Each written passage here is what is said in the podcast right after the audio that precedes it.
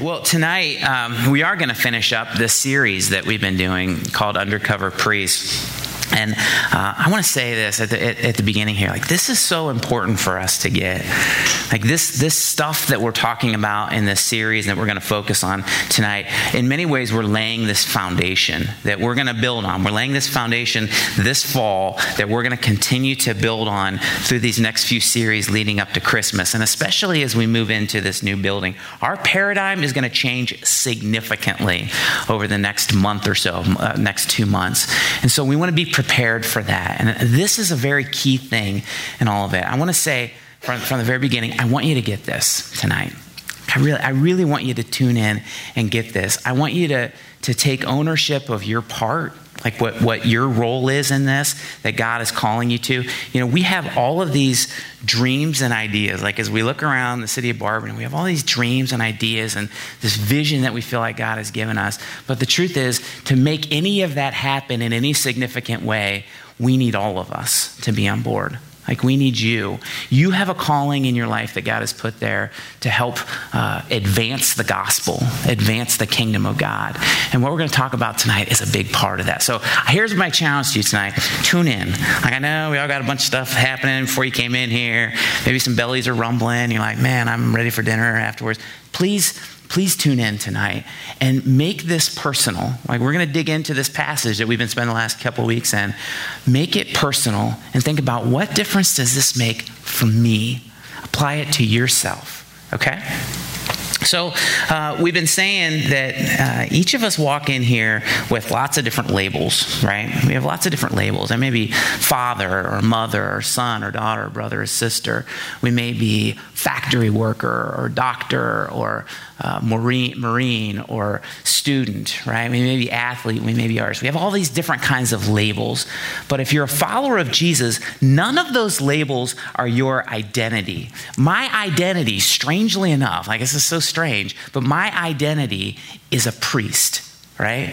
I'm a priest who's undercover. For me, I'm a priest who's a father, who's a son, who's a brother, and who's a pastor. But I'm a priest. I'm an undercover priest. And so are you if you're a Christian. If you're a follower of Jesus, this is what God calls you. He calls you a priest. And we said, what does that mean? You remember this? We said, what does that mean? What does it mean that I'm a priest? So we look back at the Old Testament priesthood and we said, what does a priest do? What is a priest like? And then we said, basically, a priest is two specific things, okay? Uh, a, you're chosen by God to do really two things. The first thing is have this special connection to Him and have this special connection to other people. We said priests, they and they alone had the ability to experience God in the most intimate of ways the most intimate of ways. Beyond any of the other Israelites, they could enter into the presence of God and experience Him differently, differently than anybody else. They had, the priests had special access to God. And they weren't just called to be good people that kind of minded their own business and were kind to others. They had a higher calling than that. They were called to be God's intermediaries. The priests had a role from God to teach people, to lead people, and help people connect connect with the God of the universe that love them, right? That's the role of the priest. They're chosen by God really to do two things to have this special connection to Him and have this special connection to other people. And we said, we said, listen, it's a strong statement, but it's true. Each of us is going to be restless and we're going to be uneasy and we're going to feel like we're just not quite right until we embrace this identity. We have lots of different labels, we have one identity. And until we embrace that identity, life's going to feel a little bit out of whack. We're going to be uneasy, right?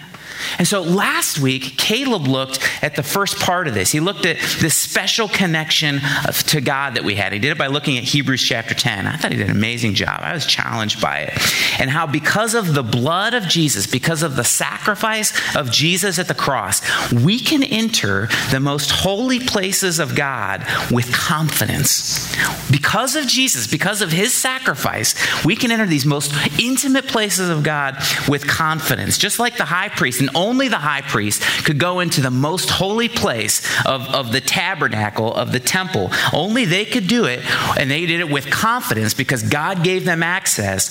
You and I, as priests, have can enter into his presence confidently. The most intimate parts, the most holy places of God. We can enter into those places confidently and with full assurance. And here's the most beautiful thing He invites us to come. He calls you a priest, and He says, Come to me.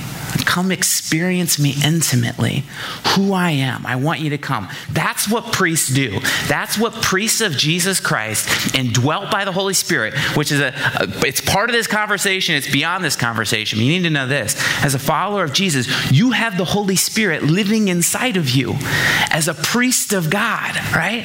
The Holy Spirit living inside. of You. This came became real for me it was like I was an intern at it's probably 13 years ago. I was an intern at a big church in Akron called the Chapel. So probably some of you guys have heard of the Chapel. Great church. It's where I started in ministry, and I just finished up my internship. I was like ending my internship, and they're deciding if they want to hire me or not. And so they asked me. The pastor of the church at the time was a guy named Knute Larson. And Knute Larson, if you've never heard of Knute Larson, Knute Larson is like this icon in this area as for pastors. Just this incredible man of God who is this incredible leader, incredible teacher, incredible shepherd. And so they're deciding if they're going to hire me. And they, they asked me to teach this class, this four week class on Philippians, the book of Philippians with Knute. And I was like so nervous. And, and, and, here's the thing. So it was a class on Philippians. The book that we used was this, this little commentary on Philippians. And the author of the commentary on Philippians, the book that we used, was can you read that? Knute Larson. I'm like an intern. I'm like, what? Do you want me to teach this? Class? So I'm so nervous. I'm walking down the hall one day. I'm like getting ready for this, you know. Class hasn't started yet. And I see uh, my, the guy who's my direct boss at the time is a guy named Todd McKenney. You've probably seen signs around town. Todd's a judge now, but he used to be a pastor at the chapel. He used to be my boss. And I pass him in the hall, and he's like, "Hey, how you doing?" I'm like, "Not that good. I'm nervous about this. You know, like I'm freaking out a little bit. I got to teach this class with Knute. He wrote the book, of the commentary on Philippians, and he stopped me and he said, "Listen, this is so good. It's changed my life, really." He said, "Listen, the same Holy Spirit that's working inside of Knute is also working inside of you." The same Holy Spirit that makes Knute a great leader, a great teacher, a great pastor, is the same one living inside of you relax. I was like, yes. It changed me. Here's the point you and I, as followers of Jesus, we each have this unique, special access to God, this special intimacy with Him. And it's beautiful. And we will not be all that God wants us to be until we embrace that identity. I love what Caleb said last week. This, I'll, I'll talk about this a little bit later, but this clergy laity distinction, it, it, it's not in the Bible. You are clergy. I, I am clergy, right? We're priests together. That's our, that's our identity. Well, tonight, here's what I want to do. I want to spend the rest of our time talking about, last week, Caleb talked about the special connection with God. I want to spend the rest of our time talking about this special connection with others. And I want to do it by going back to this passage where we've been spending time in 1 Peter chapter 2. So if you got a Bible, please flip it open to 1 Peter chapter 2. If you don't have a Bible or if you don't got one with you, raise your hand. Joe is double fisted with Bibles back there. He's ready to give you a Bible. Thank you. By the way, if you don't have one of your own, keep that Bible. I met a guy this week didn't have a Bible. I gave him a Bible. Keep it. In the church Bibles, it's page 981. It's toward the back of the Bible. I want to look a little bit more deeply at a few of the verses here. So we've been looking at this the last couple weeks. This passage is absolutely loaded with meaning. It's loaded with significance for us. And so I'm excited to dig into this together. So 1 Peter chapter 2, we're going to start in verse 4. We're going to throw it up on the screen as well. This is what Peter writes. He says, As you come to him, the living stone, rejected by humans, but chosen by God and precious to him, you also, like living stones, are being built into a spiritual house to be a holy priesthood. What we talked about, the priesthood, right? Offering spiritual sacrifices acceptable to God through Jesus Christ. For in the scripture, it says, and then he goes and Peter uh, quotes three Old Testament passages here, three passages in the first part of our Bible, two from Isaiah, one from Psalms. First first one's Isaiah 28. He says, For the scripture says, See, I lay a stone in Zion, a chosen and precious cornerstone, and the one who trusts in him will never be put to shame.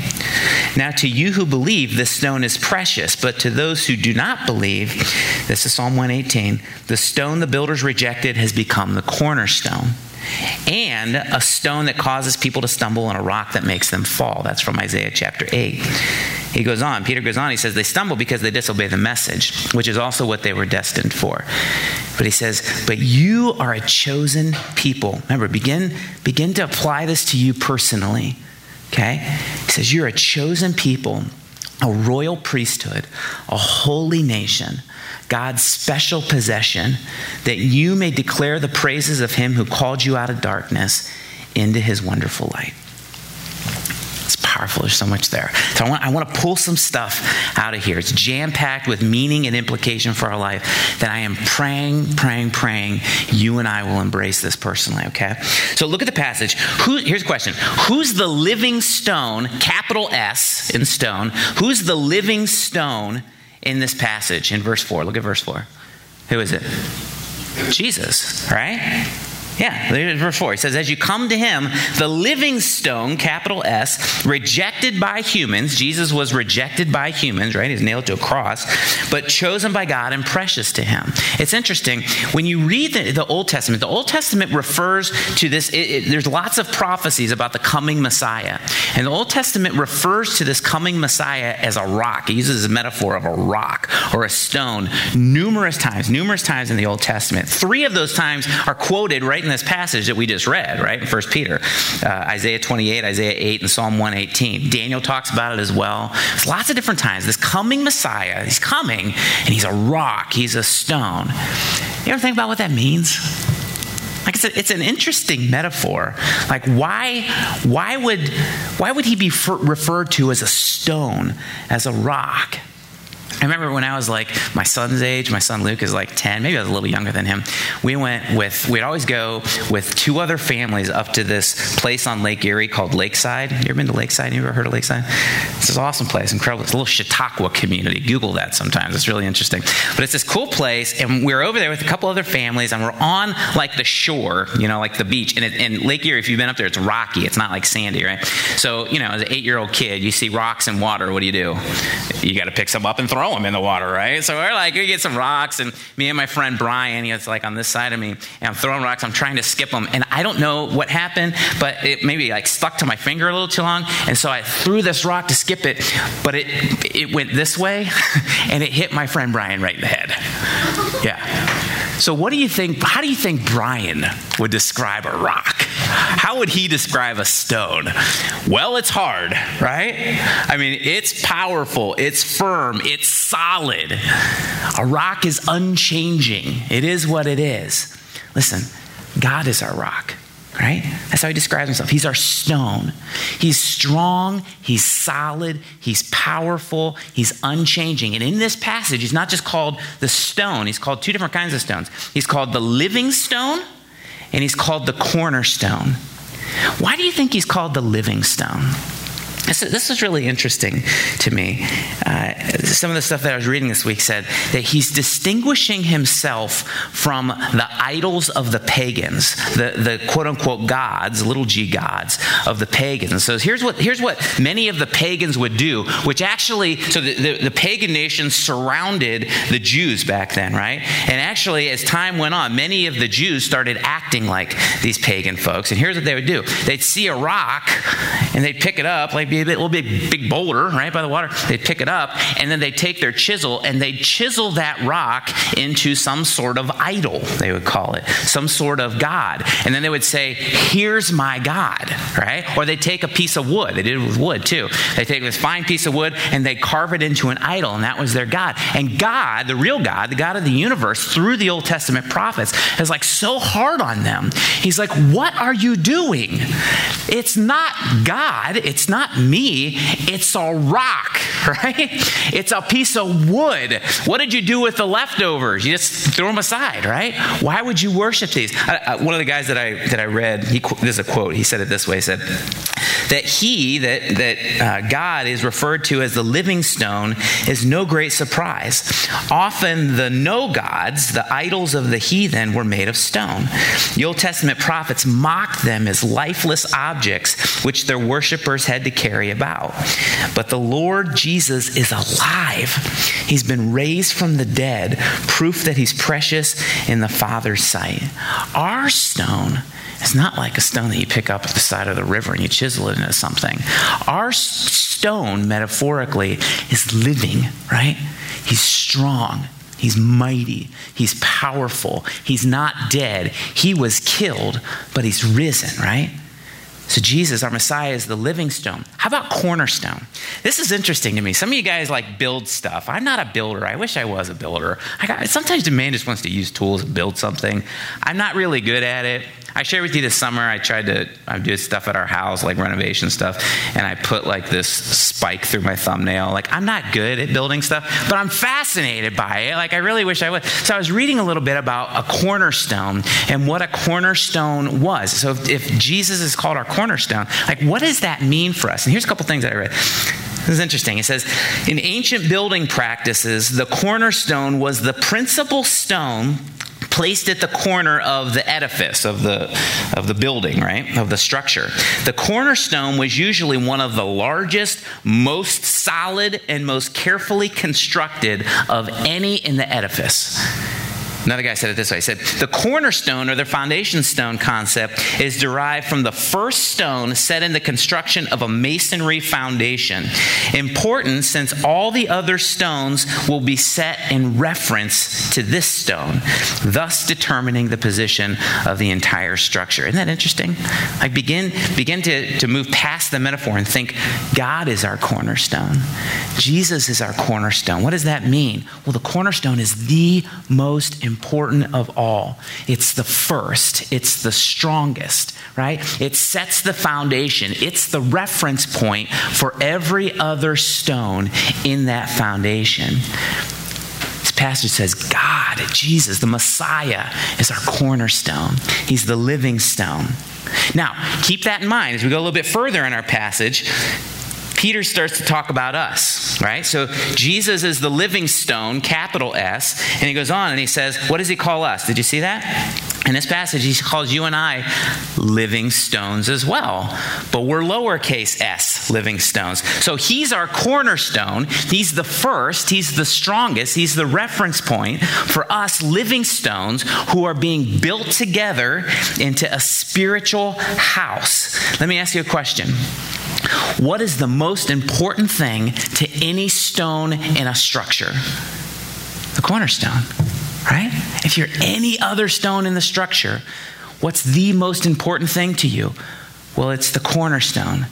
Everything else depends on Him. Guys, listen, it should be the same thing for us too as Christians. Like, take this metaphor and begin to apply it to you and I. Being a Christian, being a Christ follower, a living stone, means that Jesus is our cornerstone. He is the most important thing about us. And like a stone in a structure, every part of my life should be based on Him, right? As our cornerstone. Here's a question Is that true for you? Think about that in your own life. Remember, we're, we're making this personal. Is that true for you? Is, is He the most important thing about you? I, I like that phrase. I use that phrase a lot because I want it to be true in my life, you know? And I want it to be true in your life. Is he the most important thing about you? Are you looking to live every part of your life with him as your reference point? Like, think about that. Think about what that means. Your relationships, how you conduct your relationships. Are you looking to conduct your relationships with him as your reference point? How about your work? Do you work the way that you do your work, all that you do, how you act at work? Do you do it with Him as your reference point? Think about your entertainment, you know, what you use to pass the time, to have fun. Do you do it with Him as your reference point? Your ambition, right? Is that with Him as your reference point? What you do when no one else is around? Is He your reference point for that? It's a good question, right? It's a good question to be asking ourselves. Let me move on. I love this next part because it is so countercultural for us as 21st century Americans because you and I are individuals, right? We pride ourselves in our individuality. But this passage, the emphasis on this in this passage is not on individuals. As we've been talking about the last couple weeks, we've been talking about you are a priest, right? You are an undercover priest. I am an undercover priest. But the emphasis, like let's be clear here, the emphasis in this passage is not on us as individual priests. The emphasis is collectively on us as a whole. Look at the, look at the passage. Look at verse 5. What are we called? Living stones, holy priesthood, plural, right? Uh, verse 9, a chosen people, it's plural. Verse 9, a royal priesthood, plural. A holy nation, plural. We are God's special possession. We, plural, are God's, uh, collectively, are God's special possession. See, we think so individually, don't we? Like, we're, but, but the truth is, we're undercover priests that are part of a priesthood. It's easy for me to think just about myself, but we're undercover priests that are part of a priesthood. We're living stones that are part of a spiritual house. That's the emphasis in this passage. This is so easy for us to look beyond and forget. The emphasis is on the priesthood, the emphasis is on the spiritual house. Listen, some of us really need to hear that tonight. You're not alone. You're not alone. You're not a solo act, right? Like it's not just about you, it's not just about me. We're connected to each other. And as a Christian, as a follower of Jesus, I'm not just living my life doing my own thing, right? My life affects other people, and so does yours. And we've got to recognize that. Many other people, we're, we're connected to each other. The living stones are part of this spiritual house, the priests are part of this priesthood. And here's the truth when you and I don't act our part, the structure becomes weak, right? If we talk about the spiritual house and you and I as living stones, if we don't act like living stones, if we don't do our part, the spiritual house, the structure becomes weak. Think about it. Think about a wall, right? Think about like a brick wall, masonry wall, stone wall, said that way. If we got some stones in that wall, they're kind of loose, they're kind of falling out, they're doing their own thing. What happens to that wall? It's weak. It could very easily be knocked down. A strong wind a brisk wind could knock it down, right? I think that's the problem with uh, much of the church in our country, to be honest with you. Because we think about us, we think about my life. I don't think about how important my life is to the life of everybody else. I think about me. Why do I need to go to church? You know, I I can worship God wherever I want. Why do I need to be a part of church? You're part of a spiritual house, you're part of a priesthood. We're not just individual, individual priests, we're not just living stones. And when we live this way, when, when we actually do our part as Jesus told us to do, with Him as the cornerstone and us as living stones that are part of it, man, we are powerful together. The church is powerful together. There's some incredible promises in the New Testament about that. Matthew 16, 18 says that the gates of hell will never be able to overcome it.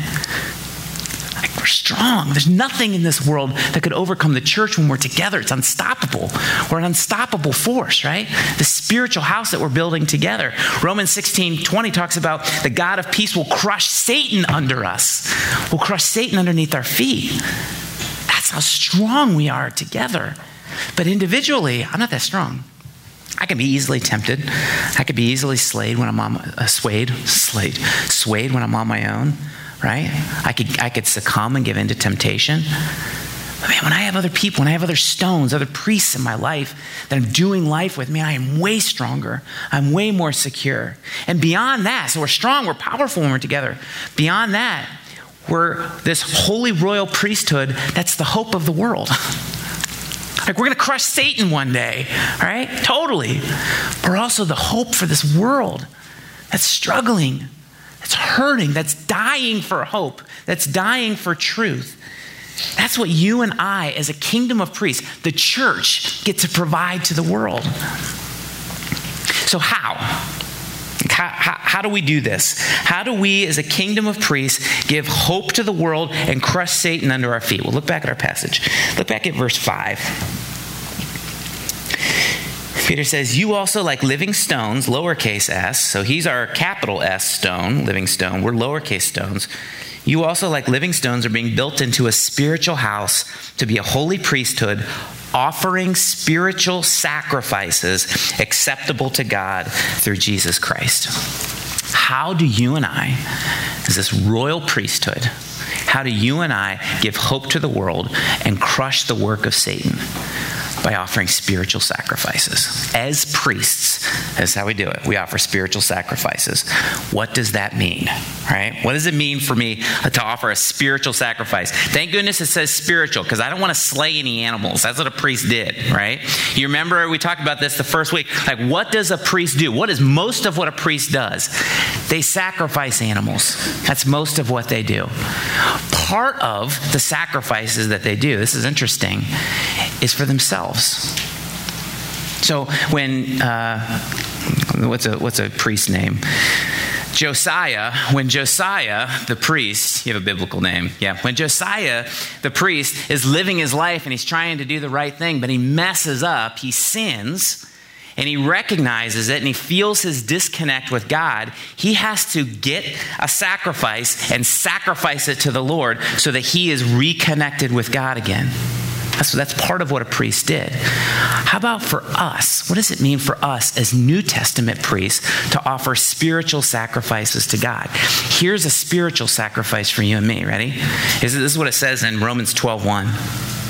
Paul, Paul explains this, what this sacrifice is. Therefore, I urge you, brothers and sisters, in view of God's mercy, to offer your bodies, yourself, as a living sacrifice, holy and pleasing to God. This is your true and proper worship. I think these spiritual sacrifices that we offer to God are two things. The first thing is me. I offer myself. I go, God, I am yours to do whatever you want with. We don't bring animals anymore to cover over our sin. We bring ourselves.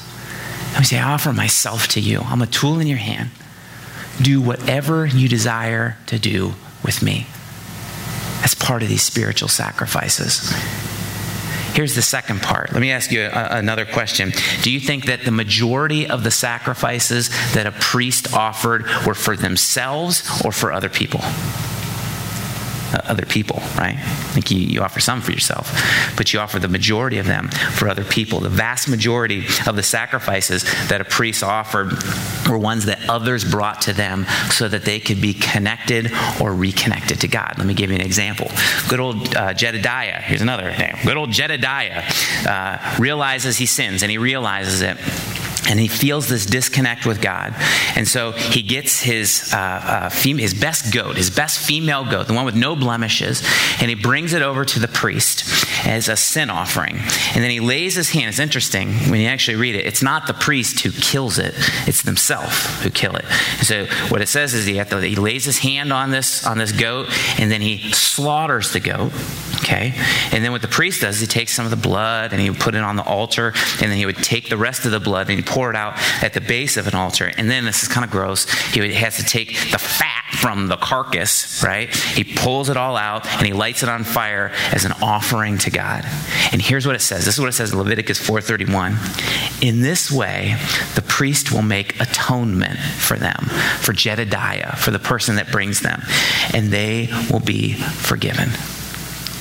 The sacrifice that the priest offers is to help someone else connect or reconnect with God and receive forgiveness. Guys, this is what it means for us as undercover priests to offer spiritual sacrifices to God. We do it for ourselves. We go, God, I'm a living sacrifice for you. I sacrifice myself to your service. And we do it for other people we help people connect with God.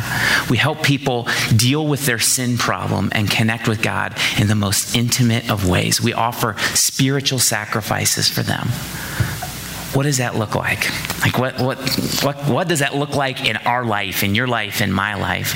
Well, I think it can look an infinite number of ways depending on our circumstances. But I'll give you a couple categories that I think these spiritual sacrifices fall into. Okay, maybe this will help make it a little clearer in our minds. First, I think, you know, sometimes we're, we're catalysts and we're conduits for people to connect with God. That's what I am. I'm a catalyst. I step out and I make something happen, right? I'm a conduit. It's through me that someone gets connected with God. That's the responsibility. Sometimes I'm a catalyst and I'm a conduit to help somebody who already knows God get reconnected with them, right? Or, or, or experience them in a deeper way as part of my spiritual sacrifices what does this look like well maybe it's maybe it looks like sally in my grace group this is made up maybe it's sally in my grace group who's a single mom and she just lost her job and she's scared and she's wondering god how am i going to pay the bills? You know how am i, how am I going to put food on the table for my family? And then she starts questioning god. She's like god why would you allow this to happen to me? How do you offer spiritual as a as an undercover priest as a New Testament priest, how do you offer spiritual sacrifices to her? Well, how about you take the initiative and you go to her and you say, I just want, I just want to talk. I want to listen. I want to hear how you're feeling. I, I want to pray with you. In, in, fact, maybe, maybe we commit to pray uh, until God provides a job for that person, right? Maybe, maybe we bring her a bag of groceries we act as Je- we take the initiative and we act as Jesus' hands and feet to show other people the love of Jesus Christ. Sometimes we do it in the church, just like that. Think about what that looks like for you with each other in an infinite number of ways, right? Sometimes we're catalysts and we're conduits for people who don't yet know Jesus. They, have never, they've never experienced him. And we, and we help to connect them for the very first time. It's not a reconnection, but it's a connection for the very first time. How do we do that? Like, what, what does that look like for us?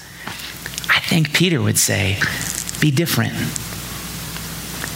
Be different. Don't be like everybody else. Don't be like the world. In fact, if you go to just a, a, couple verses after where we left off, we left off at 1 Peter 2 9. If you go to 1 Peter 2 11, we'll throw it up on the screen. This is what Peter says. Is, he kind of deals with this exact thing. He says, Dear friends, I urge you as foreigners and exiles to abstain from sinful desires which wage war against your soul Live such good lives among the pagans that though they accuse you of doing wrong, they may see your good deeds and glorify God on the day that He visits. It, kind of goes back to the first part of our sacrifices, right? Where, like, I sacrifice myself, God, to be holy unto you, right? I choose to live my life in a different way. I love people. I take the initiative. I take a genuine interest in somebody else's life. That's attractive to people, right? Like, don't you don't you like being around people that seem like they like you, right? That they care about you. I look for needs that people have, and then I try to meet the need. I try to do what I can do to help meet that need. And I pray, pray, pray, pray, pray that God provides opportunities to talk about Him and meet their spiritual needs. See, this is this is what we're doing. For in my life, the way this is happening right now, and this is just me, I just give you an example in my own life. The way that this is happening right now, me to offer spiritual sacrifices to connect people that are not part of the church with God. What it looks like for me is this CrossFit thing that we're doing on Sunday nights. This, this is just me. Can I, can I, be honest with you? I have no need for another workout on Sunday night. Not, not because I'm fit. Don't think that way. I don't mean it that way. Because I'm sore. I hurt, right? And I got lots of other stuff going on. I don't, I don't like need a place to work out. I got a place to work out. I, am not bored on Sunday night and I want to fill up my time. I, am not lacking uh, relationships and I just need to go out and meet people. I love CrossFit. It's fun for me, but it's like the 50th most important thing in my life. It, it, it ain't that important. But here's the thing. I see a community of people that love CrossFit and they have this need, maybe a desire is a better word. They have this need or this desire for a workout, right? On Sunday night. And they also have a need for Jesus. And they may not feel comfortable coming here. So, what do we do? I'll choose to be a catalyst. I'll step out. I'll stir things up, right? I'll choose to be a conduit by helping folks, by, by offering them my CrossFit experience and expertise, whatever that's worth, free of charge, so that hopefully God will provide me with opportunities to meet their spiritual needs, not just their physical needs. That make sense? That's what that's what it looks like in my life. I have to work hard to be around people that aren't I love you guys, but I'm around Christians all the time. And that's not right for me right? That's not right for me. I have to work hard to be around people that are not followers of Jesus. This is what it looks like for me. And I want to say this this is not Jeff doing this as a pastor of Grace Church. This is Jeff doing this as an undercover priest, right? In my own life, because I know I need to do this. I know I need to be around people that are not yet part of the church so I can offer spiritual sacrifices, so to speak, to help connect them to the God of the universe that loves them. That, that's what it looks like for me. Let me ask you what are your spiritual sacrifices? What does this look like in your life? I know how the first part works. You got to make the, the commitment, the decision to say, God, I offer myself as a living sacrifice to you. I know that part. But what does it look like for you to be a catalyst and a conduit, helping connect or reconnect other people to Jesus and his gospel? What does it look like for you? Like, allow God to, to move, to, to whisper to your heart right now. Listen, listen to him. I, I, love what Caleb said last week. I agree with it 100%. If it's just the clergy, if it's just the pastors who are doing this, it's going to fail. It's not, this is not just for the pastors, this is for the priesthood. You're a priest, and I'm a priest. We're all clergy together. And it's what we're designed for. I'll say it again you'll be restless, you'll be uneasy until you embrace your identity as an undercover priest, as a priest of God who's offering spiritual sacrifices to Him. You'll be uncomfortable. You'll, you'll feel out of whack, out of place until you embrace that identity. See, you and I get to be co laborers with God. You ever think about that? Like, I, I get to walk with God in what He's doing on this planet. Like, that's an adventure. That's so much fun. And it gives our lives such purpose. Like, life's not just about me, it's not just about the, the grind of my job, it's not just about the drama in my family.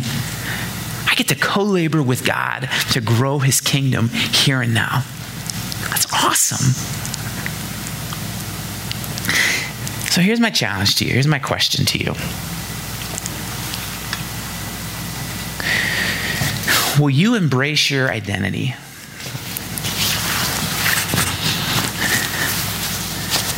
As a priest of God?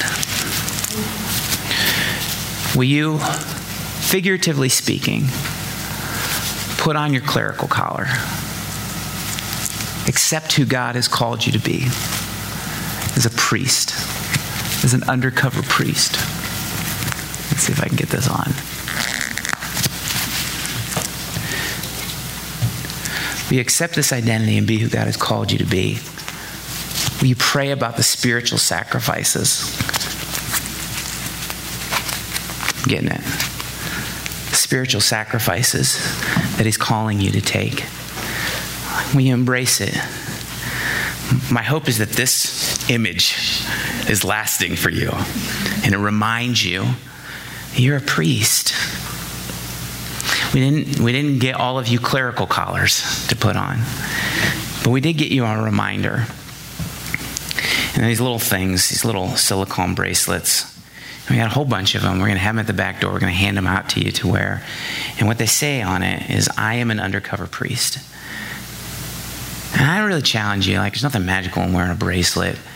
But there is something important about being reminded of our identity, of who we are and talking to God about it and saying, God, show me what this looks like in my life.